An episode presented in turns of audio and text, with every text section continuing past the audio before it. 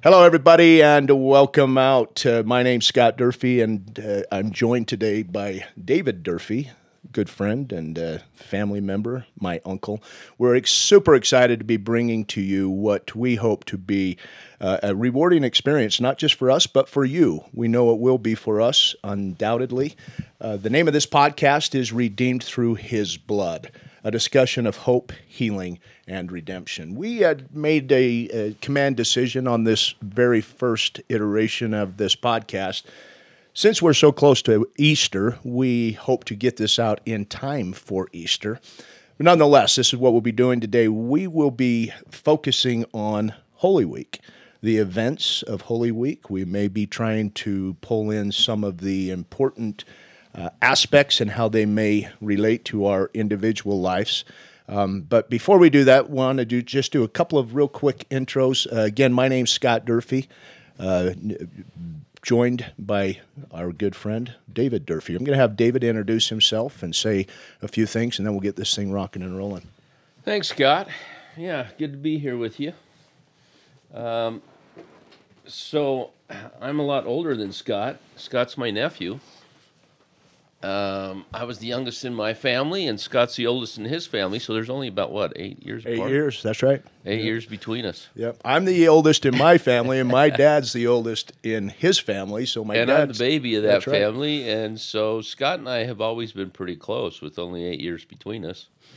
And uh, growing up in the same town, and and I'd get him and his little brother Mark to to fight each other or watch them play football each, uh, against each other, and and uh, so we've had a sweet relationship over the years, and this is fun for us to be together. So uh, you know, I grew up in Utah, in American Fork, actually, and spent most of my life there, and married my high school sweetheart, and and uh, went on a mission, and came home. We lived in Highland for 15 years, and then I. Uh, I was teaching seminary at the time and was invited to go back to the Midwest and went back to the Midwest and enjoyed uh, coordinating and directing seminaries and institutes in the Midwest. It gave me the opportunity to travel throughout nine states and and uh, cover 60 stakes of the church out there and and uh, oversee and train seminary and institute teachers, which was uh, so rewarding and such a blessing to our family. Our family was pretty much raised in many ways in Minnesota. We moved there when our oldest was 14 and uh, came back after being out there for 13 years. And uh, so we came back here, and I taught Institute. Uh, the last part of my career was teaching Institute, and um, was the director at the Institute of Religion at uh, Utah Valley University. So that's kind of my career. Before before my my life and career in seminaries and institutes, I was actually a stockbroker for E.F. Hutton. That was that was kind of a rich experience for me. My major in school was finance, and I've always loved uh, that subject. But uh, no, I was led to teach in seminaries and institutes. So that's that's been my career. My church service has been varied. I've loved all the teaching positions and leadership positions I've held in the church. Um, so uh, I think that's probably enough about that, Scott. I think that's pretty interesting, though. It's great stuff, Dave. Uh, Dave's right. You know, he's he's uh, he and I do come from the same area. Obviously, uh, being raised uh, very similarly, uh, coming from the uh, same lineage, so to speak, if you will, right, Dave? So uh, you, you, know, and Dave shares with you some really important things about his past, about his background. Married a great lady uh, and someone that, as little kids, when he was in high school, we all had a big crush on Chris, his wife, and uh, uh for good reason. She's just an awesome lady. Dave, I, I remember Coach Maurer telling me he was the football coach, yeah. and and uh, he told me you you're you're lucky you you are marrying the prettiest girl in American Fork High School. And I think he was right. I think he was too. Scott. I'm, I'm actually sure he, was I know right. he was right. Yeah, that was the opinion of your five young boy nephews at that time. That's definitely for sure. so you can see that uh, you know Dave comes from a very um, solid background within the church. He's he he uh, has just been a not just a great seminary and institute teacher, but sometimes even a favorite at the school. I don't know if it's true or not, but I heard that at one time when he was teaching seminary at American Fork High School, that uh, among the student body, he was actually voted maybe the favorite teacher of the year. That's pretty uncommon. Is that true, Dave? Uh, that was actually the first year I taught Scott. It was in, at the American Fork Junior High School. Junior high. I don't know how Yeah. you know that, but American Fork Junior High, they would uh, ninth graders would vote for a favorite teacher, and, and they anyway. That of the whole school. Well, that so I and I only bring that up. Dave's blushing now, but the only reason I bring that up is to just you know speak to the quality of hopefully what you'll be able to expect here. A little bit about me. Uh, obviously, we were raised very similarly, where uh, the gospel uh, of Jesus Christ was extremely important. We were taught it. We were taught to pray. We were taught to have a relationship with our Heavenly Father. We were taught about uh, kindness. We were taught the commandments. We were taught obedience and all of those things. And some of us have a, um, a higher propensity to obedience, perhaps, than others. Uh, maybe some of us have a uh, more of a propensity to the natural man. And I think I fall in the category, or have fallen in the category of the latter. Um, for, for a good por- portion of my life. Um, I'm actually a recovering alcoholic. I have 20, uh, 23 years sober. It'll be 24 years sober on October 26th this year. But I still went on a mission. I still had a testimony. I still have served in the church. I have I, I, all of those things. But there was just an awful lot of confusion in uh, natural man, if you will, confusion in Scott Durfee growing up. Uh, and, and you're going to hear about that. We're going to talk about redemption. We're going to talk about the atonement of Jesus Christ. Kind of the purpose behind this podcast really is to help you and us and our brothers and sisters throughout the world who decide to engage and participate in what we have to do here, regardless of their religious background, regardless of where they've been. Uh, it's our purpose to share the hope of redemption through the atonement, through the blood of Jesus Christ. And so, you know, as we do that, uh, we will be bringing in periodically, at least our plan is to bring in periodically folks among us, our friends, some of our friends who have struggled uh, who have had life kick them in the teeth, as, as if you will, uh, who have had uh, problems, uh, whether of their own making or of, of no choice of their own. And we're going to find out and uh, go down a discovery process where we'll be exploring the effects of the atonement in healing us, not just from sin, not just from separation from the divine, but from all things that are not like our Heavenly Father. Uh, and so that really falls into the category, a very, very broad category of everything that uh, it doesn't bring joy and happiness to us. So, having said that, I think that sets us up well enough uh, to get into what uh, we've decided to talk about today. Again, just to reiterate that, we will be discussing the Holy Week of Easter, a great time. Today's Tuesday uh, of uh, the Holy Week. And so we are essentially three days into Holy Week here. If you'll remember Palm Sunday, that the triumphal entry, that would be the first day of the Holy Week. And then uh, uh, Monday and Tuesday, so and, and so on we go. So from there, Dave, I'm going to let you uh, take it, and I'm going to uh, we're, we're going to just have some discussion around those types of things for the next thirty or forty minutes. Yeah, thanks, Scott. So we know more about, you know, Jesus lived uh, 33 years, give or take, and um we know more about what he said and what he did on Tuesday, today, of the last week of his life. More is recorded in the Gospels about what he said and did today than any other day of his life. Second would be Thursday, the, the Day of Atonement in Gethsemane, when he's in the Last Supper, and John records several chapters of what takes place in the upper room. But we have six, almost almost six chapters recorded in Matthew alone about what Jesus said and did on Tuesday.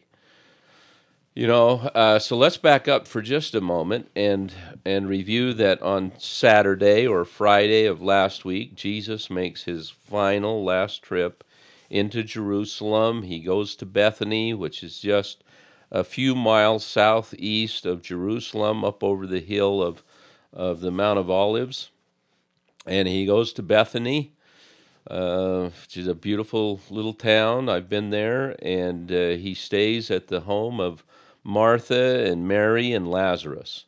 Same Lazarus that he called forth out of the tomb after being dead for four days, probably just a few months before this final week. And uh, actually, Lazarus becomes one of the greatest uh, signs or evidences of the divinity of Christ. And the Jews, of course, uh, knowing that he was dead for four days and that Jesus uh, restores his life, he becomes a, a kind of the uh, evidence of Jesus' divinity, which the Jews want to destroy, and there's a conspiracy on Lazarus' life. And that's where Jesus goes and stays, is at his home with Mary and Martha, his sisters. Um, and uh, he'll go back and forth to Jerusalem every day this final week, except Wednesday. And we believe that on Wednesday, he just stayed in Bethany the whole day and rested and uh, got his uh, kind of strength and energy up for what was going to the awful events that were going to take place on Thursday and Friday. What a uh, what a great time to be alive today, right? When we have all of this information, we have all of these insights, we have an opportunity now through the restoration of the gospel to have the Spirit testifying to us the truthfulness of the things that we're talking about, Dave. And you know, um, there's a, there's a I was listening to another podcast just yesterday uh, about these very things, and somebody was talking about how Bethany, being just shortly away from the walls of Jerusalem, was really kind of a place uh, where people went uh, that didn't fit necessarily in Jerusalem. And there was a distance. In fact, that's where, and correct me if I'm wrong, but were there like lepers would go there and uh, other people to heal because they weren't necessarily there had to be that space between Bethany and the walls of Jerusalem to protect the cleansing of the Jews. Is there some accuracy in that? Well, I or? think I think one reason they say that Scott is because in uh, one of the gospels it says that he stayed at the home or he went to the home of Simon the leper and in Bethany. Right. And we don't know if that's uh, Martha and Mary and Lazarus's dad or we don't know if that's another home, a neighbor, or we don't know anything about that. But uh, but apparently, it's a leper that Jesus has healed.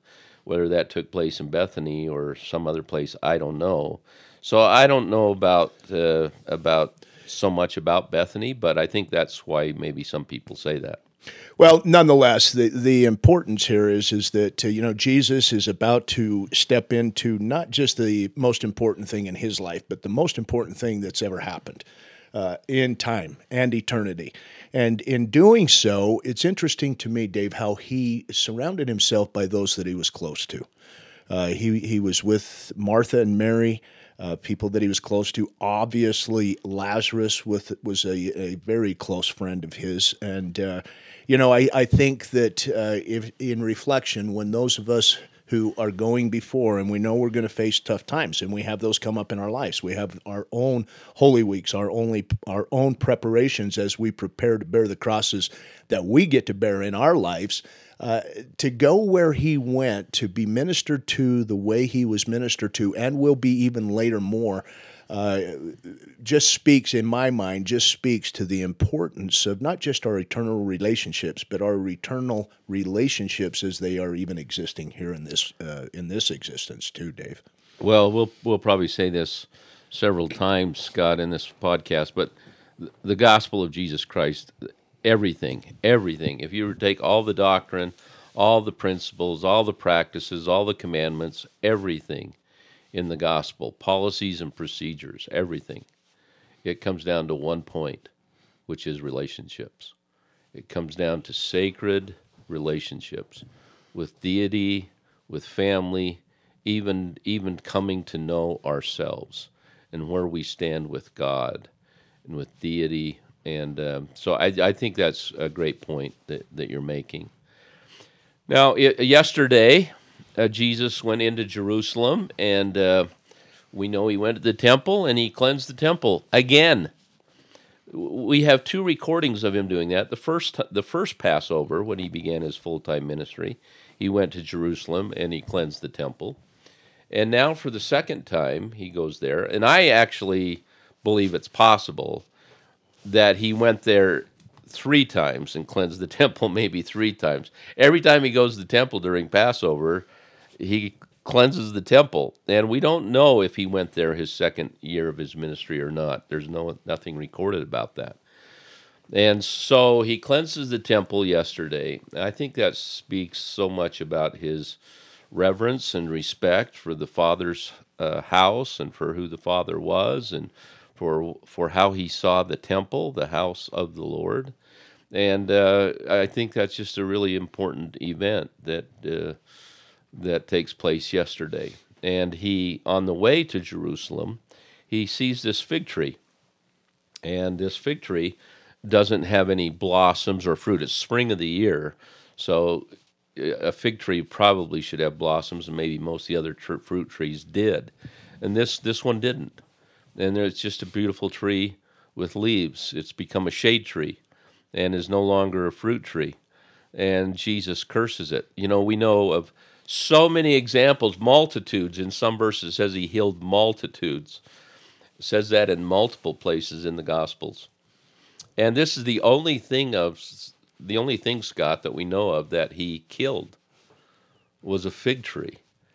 To make an, a critical point, uh, when they go back to Jerusalem on Tuesday morning, uh, he's with his disciples. They travel with him, and and they notice that the fig tree is dead, and they're amazed by that, and uh, point that out in the Gospels. And I think it's a, such a, you know, Elder Talmage in Jesus the Christ makes the point that this is one of his greatest uh, object lessons for teaching hypocrisy. We are not meant to be fruit trees. We are meant to bear fruit. That was his point. Right. Yep. And he is going to offer us the uh, ultimate uh, fruit by the way of his atonement in just a few days after that event. Yeah. So um, a, a, lot of great things happening, you know, uh, and, and, we're just starting now to scratch the surface of this Holy Week. And, you know, and we're going to invite you as listeners, as you're going through this with us, maybe take your notepad out, maybe start making a few notes of impressions you might be having about how does this apply to me and how can my life be better enriched by applying some of the principles that maybe the Spirit's moving us to uh, to act upon. Uh, you know, one of the things that we're, we're going to be talking about uh, throughout the process of this podcast as we go week to week is uh, how our lives can become better through a relationship with the the uh, divine uh, through the Lord and Savior Jesus Christ. But we know, and, and we're and we're commanded. Actually, we're commanded. We're told in Scripture that this is life eternal, that they might know Thee, the only true God, and Jesus Christ, whom Thou hast sent. And you know, be it's, it's, it's so important that we know Jesus Christ. Knowing Him gives us the opportunity to really understand his love for us, to really understand the direction that he took when he came to fulfill his promise in response not uh, as a not as a um, reaction to, but in planning for the fall of us all. And so, you know, as that happened, and as we uh, start to realize and recognize and, and learn some of these, not just fun things, but some of these really important things about the Savior Jesus Christ and his uh, last week of his life. Um, how important it would be maybe that uh, we we understand and we decide uh, how to make that applicable in our own lives. Yeah, good, Scott. And uh, so on Tuesday, the day that's where there's more written word about what Jesus said and did than any other day, we we have him again going to the temple and uh, boy, he, I think, I think if there's two things Jesus hates, and it seems pretty clear as last week that they become evident, is uh, he hates people mocking his father, or he hates irreverence of sacred things. That's evidenced by his cleansing of the temple. And the second thing is he hates, and I, I'm, I don't think I'm using that word too strong. He hates self righteousness. And uh, he this this day when he goes to the temple on Tuesday, he he really lets the Pharisees and the Sadducees have it. He's he's held back some somewhat, and now he is he's calling them out. uh, and he's calling them whited sepulchres, and uh, he just really lets them have it. He tells them that a widow who pays a mite, he observes this widow paying a mite at the temple, and tells him that she's more righteous than all of them combined. And uh, so he he just really lets the Pharisees and the Sadducees have it. He gives some pretty uh, hard uh, parables, which of course goes right over the top of their head because they don't understand them. And he's he has saved these parables, I think, for some time. Uh, to give this day uh, the parable of the two sons, the parable of the wicked husbandman, the parable of the the the, the wedding of the king's son, the, the ten virgins, the parable of the talents, and the parable of the sheep and goats. Teaching Tuesday. This is this that's a good Yeah. teaching Tuesday is probably a good way to say it. And uh, he he finishes the day, Scott, so sacred, and we're so blessed because we have the restored gospel that we know more about this than anyone else in the world. Is that he goes up on the Mount of Olives with just his disciples, and he talks about his second coming, and he gives all the signs of his second coming. This is about Matthew 24, and uh, Joseph Smith, of course, in jo- the Joseph Smith translation, and in the Pearl of Great Price, we have Joseph Smith Matthew, in which uh, we have additional information, and then Doctrine and Covenants, section 45. Joseph Smith has this vision of of uh, Jesus Christ on the Mount of Olives on Tuesday, teaching his disciples, and we have even additional signs and times of what Jesus gave his disciples. So we have we have three sources of what happened on the Mount of Olives Tuesday night, which was uh, Matthew 24, Joseph Smith Matthew, and Doctrine and Covenants section 45. And these these really deserve our attention to know what we need to do in order to prepare for the second coming of Jesus Christ. So I think uh, Matthew 24 and the, the other sources that we have uh, are are really deserve our attention, and they take place on Tuesday evening on the Mount of Olives. He he weeps on the Mount of Olives for Jerusalem, and and uh, the next day is Wednesday, and we don't know anything that happened Wednesday, and that sets us up for uh, Atonement Thursday. which is uh, undoubtedly, unarguably, the most important um, kind of the culmination. And, it, and it's not just that date, not just that event, but as that starts to take place on Thursday, and we see now the, the uh, real apex of everything that Jesus Christ was sent to earth to perform uh, for and in behalf of all of us. What a great uh, opportunity it is now for us to embrace that and to, through our obedience and through our love of the Savior, uh, to express that to other people that we come in contact with. Everybody around us is our brother and sister, and you know Jesus Christ has made this an opportunity, made this possible uh, for us to be able to share this, to share this great news with each other. And I'm just grateful that we're having that opportunity to do it, Dave. Yeah. So uh, on Thursday, Scott. Um, now let's let's remember that uh, their calendar, Jewish calendar, is a little bit different than ours. I'm talking. I've been talking about our the days based on our rendering of time, which is a, a Gregorian calendar or a Roman calendar, which is determined by the sun. The Jews' calendar was determined by the moon, and uh, a new day began at sunset. So when the sun set, uh, that would be the beginning of a new day. So for Jesus and the Jews at, at this time, uh, their day was up until the evening, and uh, and so it's it's Thursday up until the evening, and so it really begins their Friday at sunset, and at that point, really, the disciples with Jesus have gathered together in the upper room in in Jerusalem, and Jesus begins to to teach them and uh, some of his greatest teachings are recorded in the in the Gospel of John, uh, chapters uh, 13, 14, 15, 16. There, th- these are these are just some of his greatest teachings on, you know, a new commandment I give unto you. Um, love one another as I have loved you. Uh, he talks about uh, the discourse on the Comforter.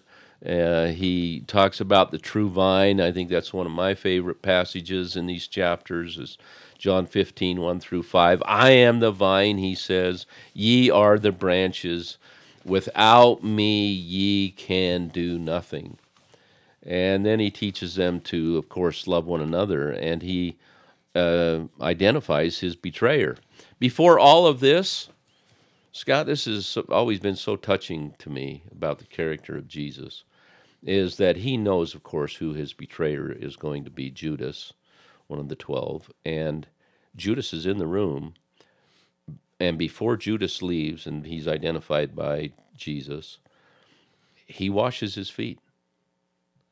When Jesus washes the feet of his disciples in the upper room, Judas is there and Jesus washes Judas's feet. I just think that is just unbelievably tender about uh, how Judas um, is loved by Jesus Christ.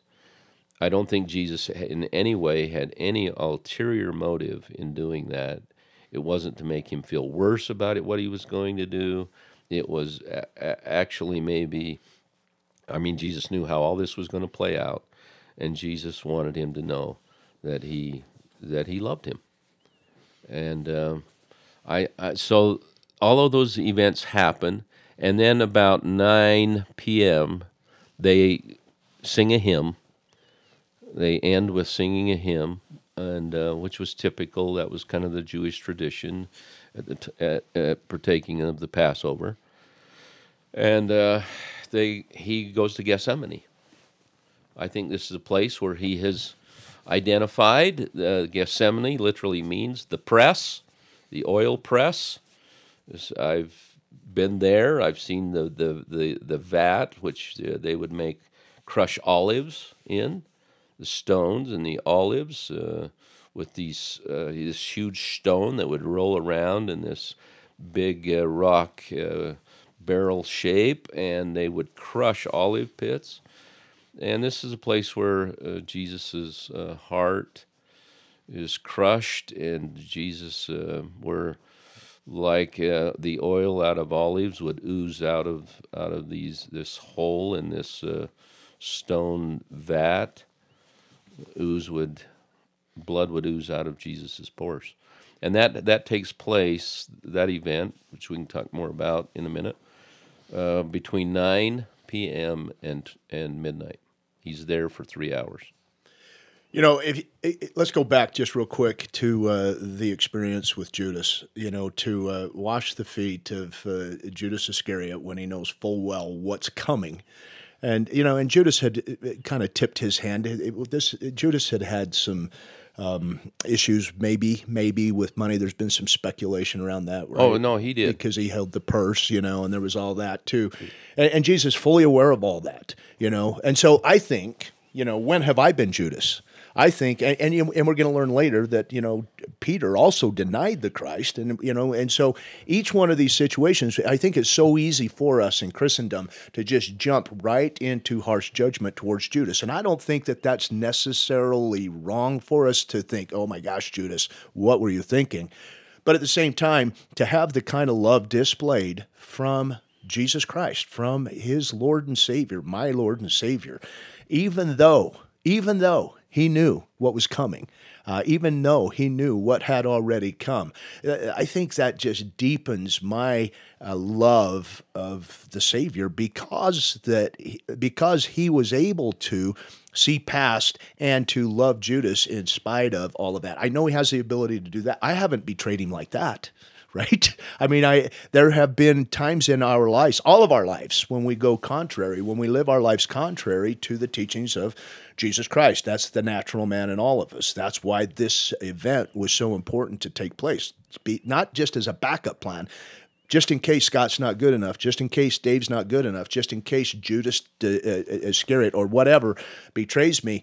All of that, to know that he knew that anyway and displayed that kind of love to Judas gives me all kinds of comfort that he can love me still too. Yeah. Uh, I don't want to talk too much about Judas. We need to focus on Jesus. But uh, you know, Judas doesn't have the Holy Ghost, Scott. Yeah. They they don't have the gift of the Holy Ghost yet. It won't come until Pentecost, and um, uh, I think it's pretty clear that we believe that uh, Judas was definitely not a son of perdition. Judas, we don't know where Judas Judas will be. We can't judge him. We shouldn't uh, try to, you know, what he did was wrong. It was evil. Uh, certainly, he gave in to temptation and greed or whatever. I mean, thirty pieces of silver was, uh, you know, price of a slave in the Old Testament, and for him to basically sell Jesus out that way. Uh, but we, we, it's hard to know what he was thinking. It's hard to know, and we don't want to be harsh. But apparently, he felt so bad about it after the events of Friday and the crucifixion took place that it's recorded that Jesus went out and killed himself uh, just south in a field in uh, not far from Gethsemane. So um, maybe there's still hope for for Judas. Who knows? Uh, Jesus uh, between 9 p.m. on our Thursday, on their Friday night, um, he he goes and he falls down, and it's so interesting that that Matthew records he fell on his face. Luke says that he knelt, uh, and we have great pictures of Harry Anderson and others who show him kneeling at a rock, right? And I love those pictures, but I, there's a few paintings that I think depict more, depict it more accurately, showing Jesus falling on his face. I mean, he is flat out. He is laid out when he's uh, praying. Uh, Luke says he's kneeling too, so I think it's both. I think he does kneel, but but eventually he is laid out uh, when he's uh, feeling the the pain, for, uh, feeling all of the suffering for the pains and sicknesses of his people, and uh, he bleeds from every pore. Um, I, I there there is a medical condition where that's been observed, not from every pore, but where someone is experiencing such great pain and anxiety uh, that uh, there's a little pink, uh, maybe mi- uh, blood mingled with some sweat. Uh, we believe, Scott, we're the only we're the only Christian church in the world that really knows that Jesus bled from every pore. Most churches don't even believe there was any blood in his sweat. That's that's a medical term called hematidrosis. Hema blood and and drosis sweat. It's bloody sweat is what that term means. It's been observed a couple times in medical history, uh, but no one else believes he bled from every pore. That was first taught by King Benjamin in the Book of Mormon, Mosiah 3 7, and then Jesus himself in the Revelation uh, to, through the prophet Joseph Smith, D&C 19, reaffirms that. He bled from every pore. So we're really blessed to have the restoration to uh, give us a, a glimpse, which is totally incomprehensible, how much he, he really suffered there. I think that uh, bleeding from every pore really gives it a uh, exclamation point at the end of the sentence that Jesus died for us, right? I mean, uh, I don't know that, uh, and you say that it's been observed a couple of times in medical history, not the full body, uh, you know, giving off this uh, phenomenon, but to have that at all and to have that full body, I, I- mean, that re- just really to me goes into the depth of he didn't just give his life for us man. He really suffered. He really it, it wasn't just go in and die. It was a go in and i got to pay for scott's sins right here. And i got to pay for dave's sins. And i got to pay for and not just my sins but all of the things in my life that have been messed up. All of the things that the things that may have happened to me things that i may have perpetuated on others you know? Injustices, all of that. inequalities. yes Every negative, Scott, every negative that we suffer that we didn't choose is covered by the atonement of Jesus Christ. Now, you think about that.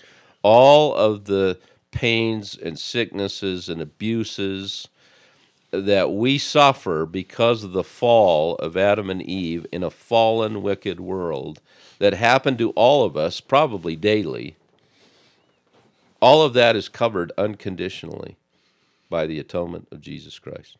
Yeah, and I, and I think as we get into this uh, redemption concept in, in coming weeks, we probably won't take time to spend with it much today, but in coming weeks, we're really going to be focusing, I think, Dave, on how that applies to all of us. And you say, you know, all of those things that happened to us that we didn't choose, I might submit that even some of the, not some of the, I even submit that all of the stuff, even that we did choose, that brought pain on us, was paid for there. I, it, it, was completely covered. We do need to repent. It, it requires yeah, a turning. So that's conditional. hundred percent right. It, that, that, requires us to turn away from and face the Savior, put our back towards, which is a, another word for repentance, to turn our back on something and turn and face the Savior.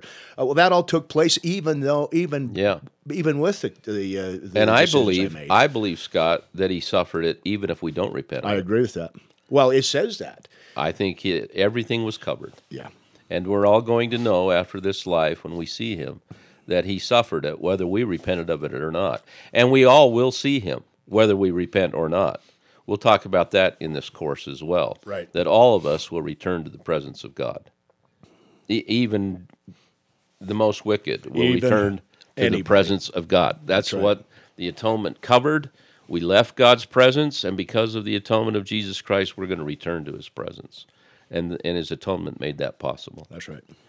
So uh, I don't know where we're going to be on Thursday. Everyone that's listening to this, I don't know where you're going to be, but I hope Thursday night you're thinking about what happened uh, two thousand something years ago in the Garden of Gethsemane. I hope you're thinking about it. Um, and on Friday morning you know, I hope that we're thinking about it. Uh, he goes through a mockery of a trial. The Jews break their own law by having a, a, a judgment or a trial through the through the middle of the night.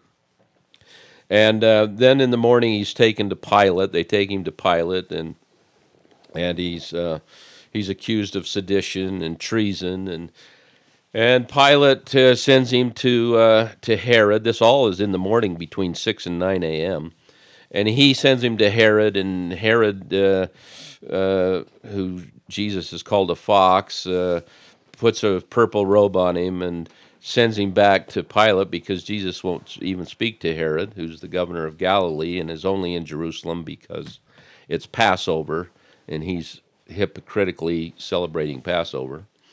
And uh, so he sends him back to Pilate, and by by then Pilate knows, and uh, this, I guess, the straw that breaks the camel's back, is so to speak, is when uh, Pilate says it's according to your own law, you can let one prisoner go free.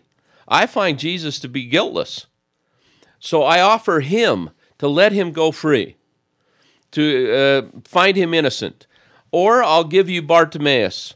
Bartimaeus is a in one of the gospels called a murderer. He's a thief and a murderer.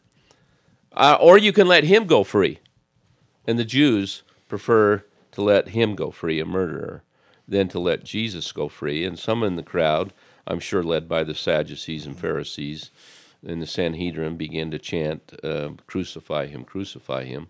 And so uh, Pilate uh, washes his hands and uh, sends him to be scourged. At 9 a.m., uh, he's, uh, after carrying his own cross, is nailed to the cross at 9 a.m. And from 9 a.m., this is important, from 9 a.m. Uh, to th- uh, noon, he makes some comments. And then at 12 noon, all of Gethsemane reoccurs on the cross. It's wrong for us to think that Jesus paid for all of our sins in Gethsemane. That was not finished until he said it was finished at 3 p.m. on Friday all of the events from Gethsemane until he dies at 3 p.m. on Friday is part of the suffering uh, and that allows him to not only forgive but gives him divine empathy uh, for the sins and sicknesses of the people and gives him power to become who he who he is. Uh, so at noon he cries out, This is when all of Gethsemane reoccurs, intensified, according to Elder Talmage and Elder McConkie. Gethsemane intensified because he cries out. It goes dark, there's no light. And he cries out, My God, my God, why hast thou forsaken me?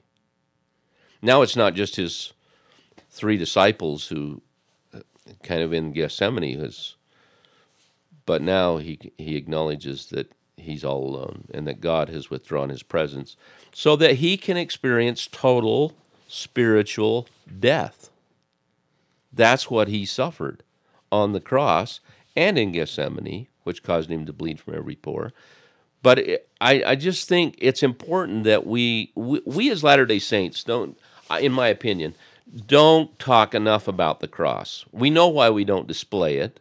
We know why it's not an image in in our in our faith, but we don't talk about it enough, and we don't understand the the the the, the great suffering that really occurred there, and the and the role it played in in him carrying out the the atonement. In fact, he chooses Scott to talk about the crucifixion. I was crucified for the sins of the world, he says, six times in the Doctrine and Covenants, he says that.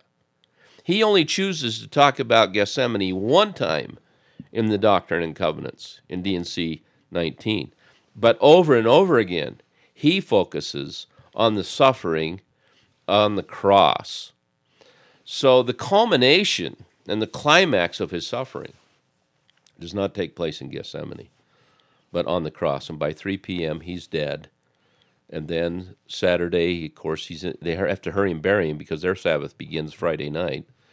And he's dead on Saturday in the spirit world. And on Sunday morning, of course, is what we remember and celebrate as as his resurrection and Easter. And that's what we'll be celebrating this Sunday as we celebrate Easter here. And uh, you know, I uh, so many things go through my mind as you just went through the the accounts of the, especially Friday. Uh, Thursday too. You know, as uh, Jesus did go through all of the suffering that he went through. You know, and, and we think about it. We've taught, been taught this since we were little kids in Sunday school. For those of us who have been around that long, and for those of us who haven't, we've still been taught this. We're taught it all the time. We hear that you know, why hast thou forsaken me? And he's talking to his father, you know, and I never really thought about it, Dave, that he had to go through that spiritual death as well. Can you expound on that just a little bit, maybe? Well, I, I think again when we when we sin, when we sin and we remove ourselves, we turn our back on God, and we deny ourselves His His presence. Uh, Jesus had to feel the absolute depths of that. I believe he felt to some degree what even sons of perdition must feel, where there's no light, where there's complete, utter darkness. Uh, he had to feel this for all of the sons and daughters of God who will experience it in order to really meet the demands of justice and mercy, the laws of justice and mercy which he was which he was fulfilling. And so that everyone no one will say that he didn't suffer for me. That he doesn't right. know how I feel. Yeah. He suffered it all. And he suffered it all. He suffered it all. Not just our pain. I mean, not just our sin. He didn't suffer just for our sin. He suffered it all. So we have friends, Dave, who uh, have dealt with cancer. We have friends uh, in common who have dealt with the loss of children. We have friends in common, and, and even you and I have even had these types of things in our lives where friends, family, ourselves, whatever. Uh, by our own choices or by the choice of others. And uh, brothers and sisters, you felt that too uh, our listeners, ladies and gentlemen, brothers and sisters, however you want to identify yourselves, but you have felt that too. And to know that there's hope. You know, when, when Pilate brought Jesus before the crowd, he had a question for them. He says, What would you have me do with this Jesus who you call Christ, right? And so, you know, I think that's a question that uh, we need to consider in our own lives. What would we do? What do we do? How do we approach Jesus Christ in our own lives?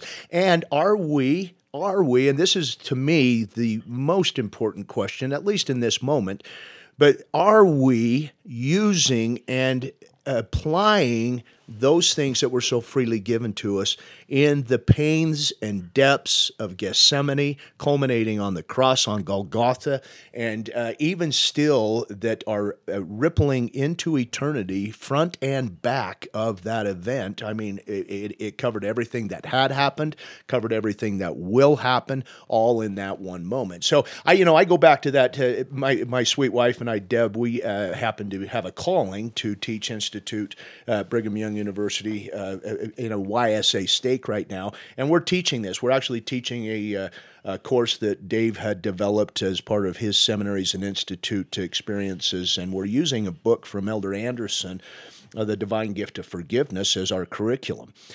And you know, one of the things uh, that uh, I, I, find that as we go to our institute class each week, and we see these bright, young, wonderful young people. Some have been on missions, some haven't yet, some won't go, some will go. Some have faced challenges and trials that I have a really difficult time even wrapping my my mind around some of the challenges and difficulties that these young people face on a constant basis today. You know, and I think that as we ask ourselves that that question, the question that you know of all people, Pilate asked, "What would you do with this Jesus Christ?" Um, I think that's a question that as we go through this week, and maybe Thursday in those quiet moments, you know, that you suggested for us, Dave, uh, uh, uh during the Last Supper, between what again, six and nine p.m. During that period. Well, that's when he, six, six to nine is probably when they're partaking of the, their yeah. Passover meal. I hope that uh, we can put ourselves in the seat of that upper room. I hope that we can put ourselves in the in the uh, the fold, if you will, of Jesus Christ in that moment. And, and realize that uh, you know maybe we were there with him. I know that uh, my trials were there. I know that the uh, things that so easily beset me and mess me up. I know they were there for sure. And so uh, you know, there's just so much richness, so many things that uh, I take and can take from the things that we're talking about here. But those are a couple of things, Dave, that really uh, kind of poignantly hit me today as we're discussing this. Well, thank thank you, Scott. I think maybe it's appropriate. Are we getting near ending time here? We've got about 15 minutes still. Uh, you know, uh, Scott, I, this is this scripture is so powerful, and I think about it and you kind of raised the question, you know, I wonder if we observed this. We would have been in the premortal existence, those of us who were born after this happened. I wonder how much the people in the spirit world would have maybe been able to be aware of this. Um, uh, I wonder how many really witnessed it. Um, I'm sure there were angels there you know, who strengthened him. We know that. We right. know, yeah, according to Elder McConkie, he he described the angel who came to strengthen him as as Adam or Michael, who came to strengthen him in Gethsemane. And this is another reason why the cross was worse than Gethsemane. In Gethsemane, at least he had an angel there to strengthen him. On the cross, there was no one there. Right. He was all completely forsaken, utterly, completely alone. But I wonder where we were, and I, I when I, every time I read the, the words of Isaiah in Isaiah 53, which is also recorded in the Book of Mormon because Abinadi quoted from it, uh, Abinadi teaching King Noah, he reads these verses, and I think this is about Thursday and Friday, the, the events of Easter. He is despised and rejected of men, a man of sorrows and acquainted with grief. And we hid, as it were, our faces from him. He was despised, and we esteemed him not. Surely he has borne our griefs and carried our sorrows. Yet we did esteem him stricken smitten of God, and afflicted. but he was wounded for our transgressions, he was bruised for our iniquities. The chastisement of our peace was upon him, and with his stripes we are healed. This uh, passage, I often think, was I was I witnessing this? Was it was it so bad that I turned my face around because I couldn't observe it? Was it was did I know? Did I have some idea before I was ever born about what Jesus had done for me?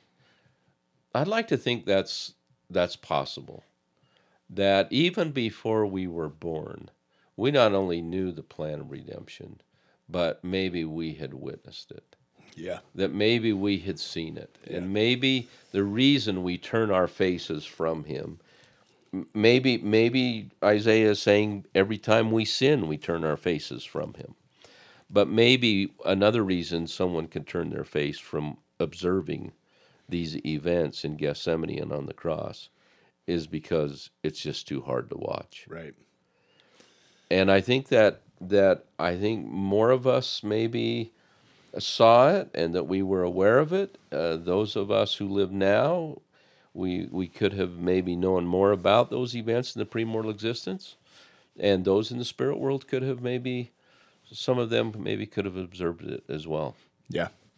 Yeah, and I and you know, and as as we talk about that, and we don't know for sure. I mean, you know, you're getting into uh, some really interesting uh, concepts that I think that uh, are, are important for us to consider. But I can see myself um, watching that if that if that did happen, just based on the way my personality has developed in this life. Um, I can see myself watching that and swearing, I promise you, you will never have to pay for any of my sins. I'm going to make sure that none of that suffering is mine.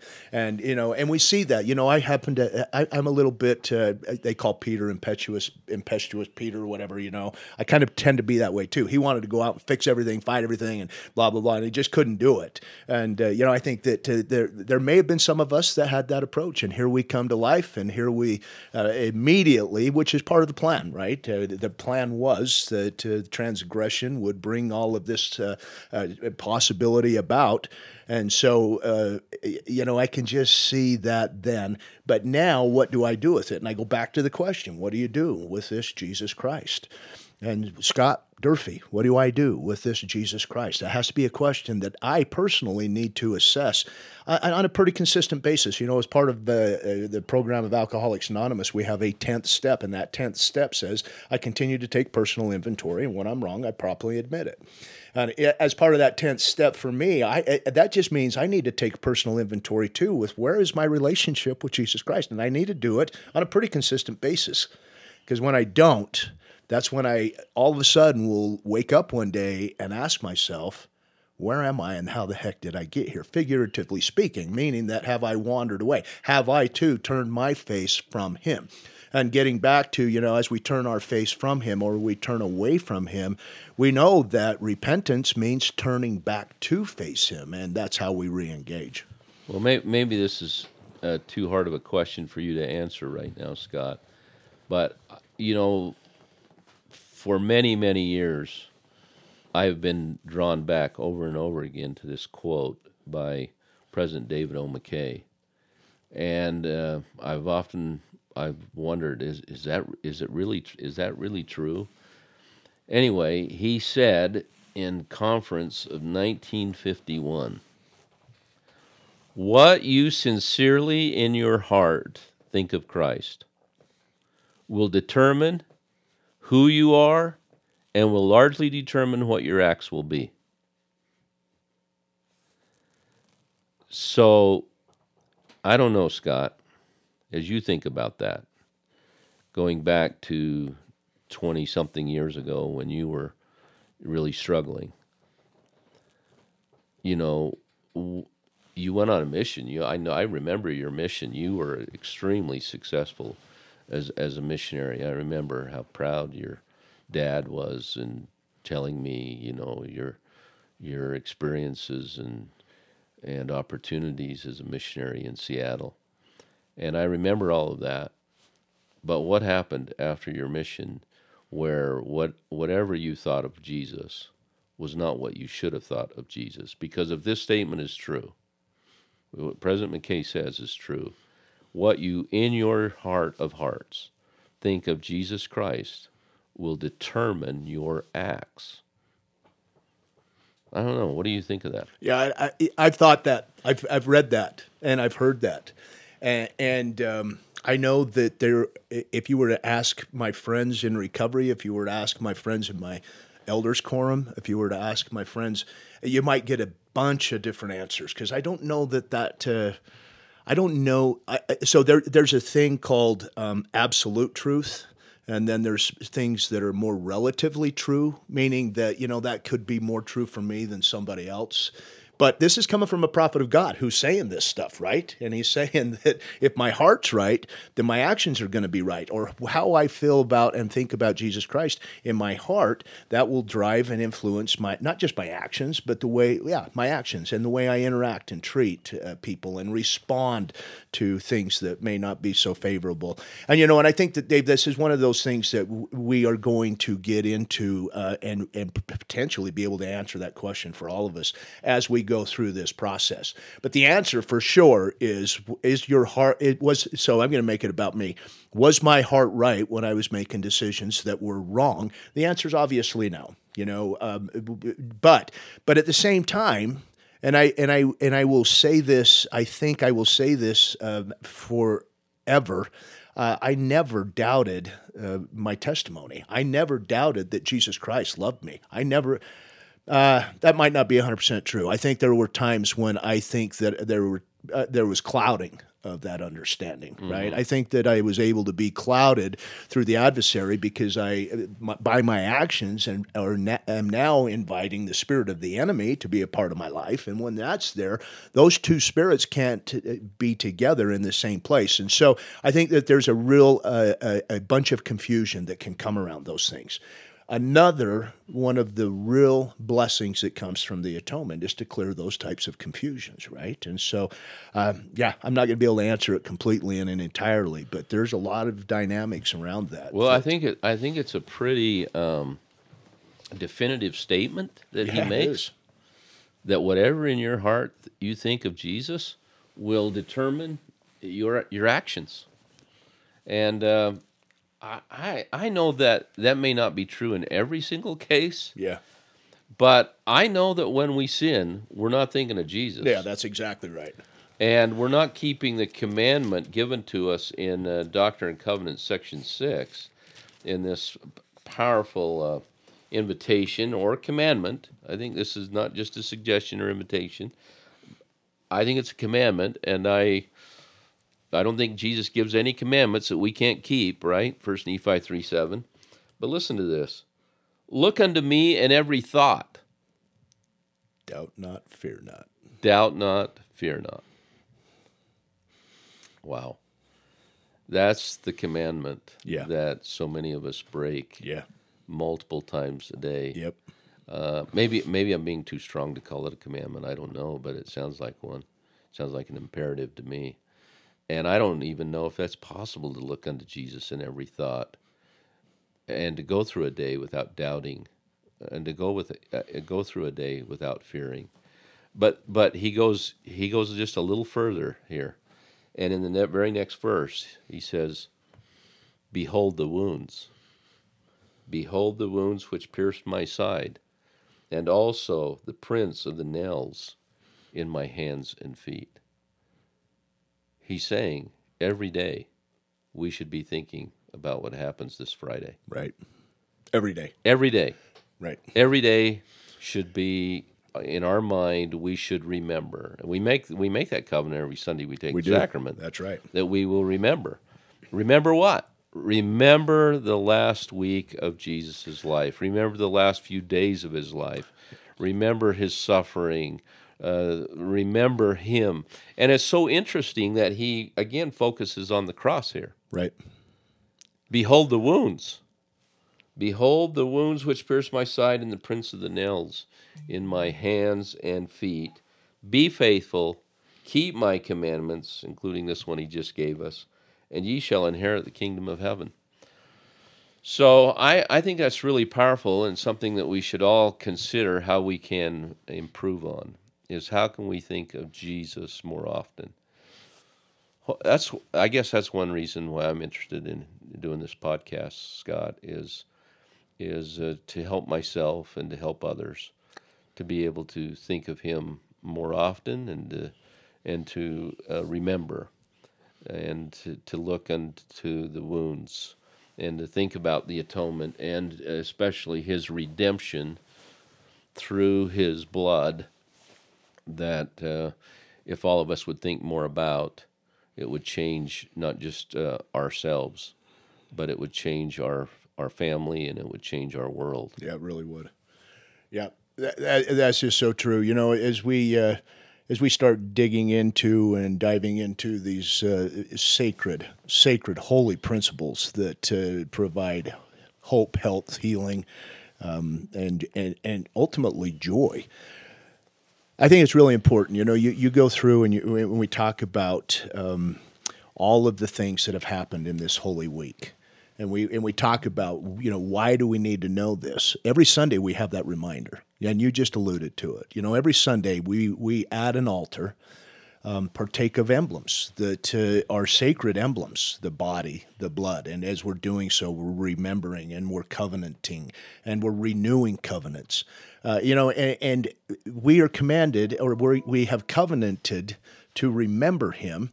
Um, and I think that I think about that, you know, and I, I know that uh, you know we're, we're getting uh, close on time here, and uh, we'll we'll kind of wrap up here in the next few minutes. But I just want to say this: I think that you know, as I partake of that sacrament, and I really had a just a sweet, tender experience with this this past Sunday. It's Fast Sunday in our ward because of a, a, a few different things uh, with state conference and various things like that general conference general conference, uh, and and and we actually had state conference kind of messed us up in all of that as well. And so you know that that that sweet experience is I'm at the altar and I'm thinking about the beginning of Holy Week, as I'm thinking about on this day, what did he do on the and, and what's the significance? And I and I hear that you know that they will always remember him you know, we have a couple of ancestors in common, and uh, and I and a couple of them I can really remember.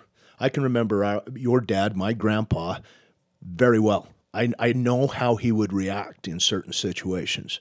I know how he smelled when we were out working on the farm, is what we called it. I know how he treated other people when I worked with him at the dry cleaners. I know all of these things about my grandpa, but why do I know these things? Because I spent time with him right?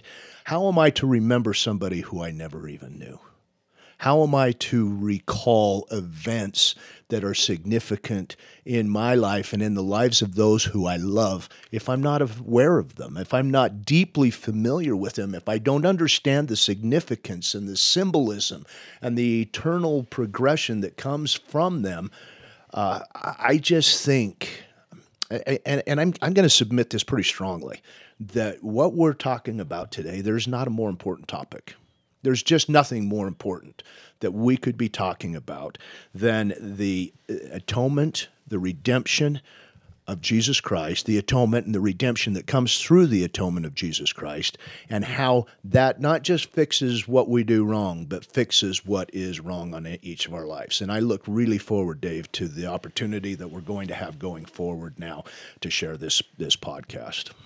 Thank, thank you, Scott. And uh, I just uh, want you to know, and and uh, my family and my li- our, our listeners, our friends, to know that um, you know I know that that the events of this week are true. Uh, the order we don't know. We don't have a perfect chronology or order to these things, but I know that uh, what Jesus and um, the Holy Ghost has borne witness of uh, to me is that he suffered from every pore. And I know that he uh, was crucified for the sins of all the world. And I know we didn't say enough about Sunday morning and the events of the resurrection, uh, but I know that he lives. And, and knowing that makes all the difference. Yeah, indeed. Indeed. You know, uh, and and I'll just end with this. When uh, the crucifixion took place, it fulfilled the law uh, of Moses, and there were a lot of things that went away um, eventually because of that. One of those is the uh, sacrifices, and I just want to read a uh, uh, quote. This is from Elder Neal A. Maxwell in April General Conference of 1995, and he says this. He says, "Real personal sacrifice never was placing an animal on the altar." Instead, it is a willingness to put the animal in us upon the altar and letting it be consumed.